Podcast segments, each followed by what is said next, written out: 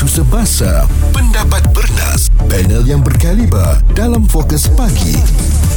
Izwan Azir dan Muaz, Bulletin FM. Izzuan dan uh, Muaz nak tanya kepada anda semua yang uh, mungkin baru saja baik daripada sakit alhamdulillah. alhamdulillah. Tapi ubat tu dah habiskan ke belum satu dan yang kedua kalau tengah demam sekarang ni ada ke yang berani untuk beli ubat secara online je? Sekarang ni saya rasa masyarakat kita dah terlalu advance eh. Mereka bukan saja mengharapkan ubat daripada klinik atau hospital semata-mata tetapi mereka buat preskripsi sendiri. Oh aku ni demam biasa je, aku ni batuk-batuk je. Eh tengoklah dekat uh, media uh, shopping online ni apa yang boleh dibeli dia pun beli dekat situ. Dia tak tahu kesahihan ubat tu betul ke tidak ke diluluskan Kementerian Kesihatan atau tidak. Dia dapat ubat tu dan dia terus buat preskripsi sendiri. Okey sehari aku mesti makan lima kali sampailah aku baik uh, daripada batuk ni. Nah ini yang bahaya. Ataupun mungkin juga anda dapatkan ubat-ubatan daripada klinik doktor dah cakap terang-terang awak kena habiskan antibiotik ni. Tapi sebab demam kita dah baik mm-hmm. baru dua biji kita makan makan ada lagi empat biji tu kita tinggalkan begitu sahaja ini okay. boleh mengundang bahaya kepada kesihatan anda dan satu lagi Izwan uh, berdasarkan ada pemantauan daripada wartawan Harian Metro ni dikata di platform laman uh, e-dagang ya menunjukkan mm-hmm. ubat-ubatan diragui perakuannya dijual secara berleluasa satu dan uh, juga ada ubat untuk menggugurkan kandungan pun ada dalam talian mm. dan rata-rata modus operandi penjual ubat dalam talian ini menampilkan ribuan testimoni ayat pemujukan dan lebih berani lagi menjual nama doktor. Begitu juga kalau anda tengok ke Instagram sekarang bagaimana ada produk-produk menguruskan badan ya. Mm-hmm. Uh, tetapi mereka ini akan uh, menggunakan beberapa istilah yang kadang-kadang dia buat typo uh, kepada ejaan. Uh, contohnya uh, boleh menguruskan sehingga 10 KQ. Uh, kita oh. nampak Q tu oh. macam G. Uh, tapi apa benda KQ tu kan? Oh, pandai uh, dia. Jadi dia pandai. Mm-hmm. Jadi dia buat begitu dan kita terpedaya, kita beli, kita consume consume benda yang belum tentu lagi selamat untuk badan kita uh, dan inilah masalah rakyat Malaysia yang kadang-kadang mudah terpengaruh. Awak ingat tak zaman COVID-19 tengah menggila 2 tahun dahulu uh, ramai yang mendapatkan ubat katanya boleh menyembuhkan COVID-19 secara online mm-hmm. walhal ubat itu ialah ubat kepada kuda. Ya, itu yang paling bahaya sekali sehinggalah doktor memberitahu dan media juga menghebahkan mengenai perkara tersebut. Uh, barulah kita sedar bahayanya ubat-ubat yang kita ambil. Tapi itulah semua uh, benda bila nak cepat ha, bila nak cepat semuanya kita mengabaikan uh, preskripsi ubat ini. Seperti dulu kalau kita pergi itu yang kita mahu dengarkan daripada doktor. Okey mm-hmm. saya bagi ubat ni ya. Ha, jangan lupa makan ya. Barulah kita rasa yakin ya. Bahas serta kupas bersama Izwan Azir dan Muaz. Bulletin FM Izwan Azir dan Muaz memperkatakan isu yang perlu untuk kita sama-sama pelajari dan ambil cakna ya.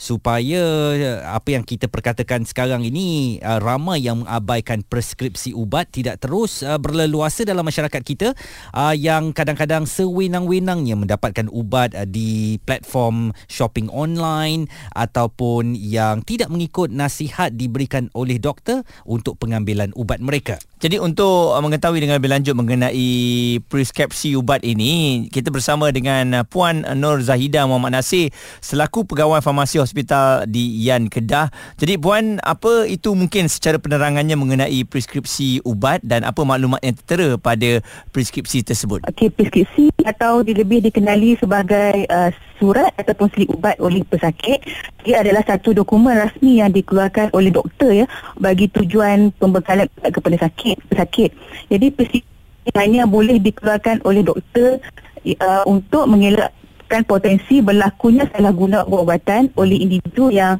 uh, tertentu ya yang melakukan praktis tanpa lesen ataupun tanpa klinikan. Uh, biasanya semua uh, semua ubat-ubatan yang perlu diambil oleh pesakit di fasiliti kesihatan seperti di hospital dan juga uh, klinik dia perlu ditulis di atas preskripsi tersebut. Uh-huh. Uh, dari segi aspek undang-undang, preskripsi ini penting ya untuk memastikan uh, rawatan yang diberikan dengan betul dan tepat kepada pesakit. Dan uh, preskripsi Institusi ini juga dia uh, adalah salah satu medium komunikasi di antara doktor dengan ahli farmasi.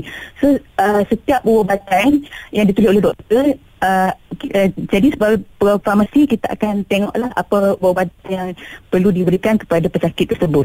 Hmm. Okey, antara maklumat yang terdapat uh, pada preskripsi uh, yang pertama iaitu nama pesakit. Ini penting untuk memastikan uh, ubat tersebut diberikan kepada pesakit yang betul lah. Yang kedua itu nombor pendaftaran pesakit ataupun nombor kad pengenalan pesakit. Nombor pesakit uh, yang ni penting untuk membezakan di antara pesakit yang uh, dewasa dengan pesakit kanak-kanak. Uh, tarikh preskripsi untuk memastikan uh, preskripsi tersebut masih sah dan uh, diagnosis penyakit. Di atas preskripsi tersebut juga uh, ada nama ubat, kekuatan ubat, dos dan cara pengambilan uh, dan juga tempoh bekalan ubat uh, diberikan. Uh, selain daripada itu, perlu ada nombor preskripsi dan juga tanda tangan doktor yang uh, dan juga cop doktor dan juga nama klinik ataupun uh, hospital yang mengeluarkan preskripsi tersebut. Okey. Um, okay. Puan uh, Zahidah, apa contoh ubat-ubatan preskripsi dan ubat-ubatan tanpa preskripsi? Okay, secara umumnya, ubat uh, kita bahagikan kepada dua kategori iaitu ubat am dan juga ubat terkawal. Okay, untuk ubat am, uh, kita kenali sebagai ubat over the counter ataupun uh, ubat OTC.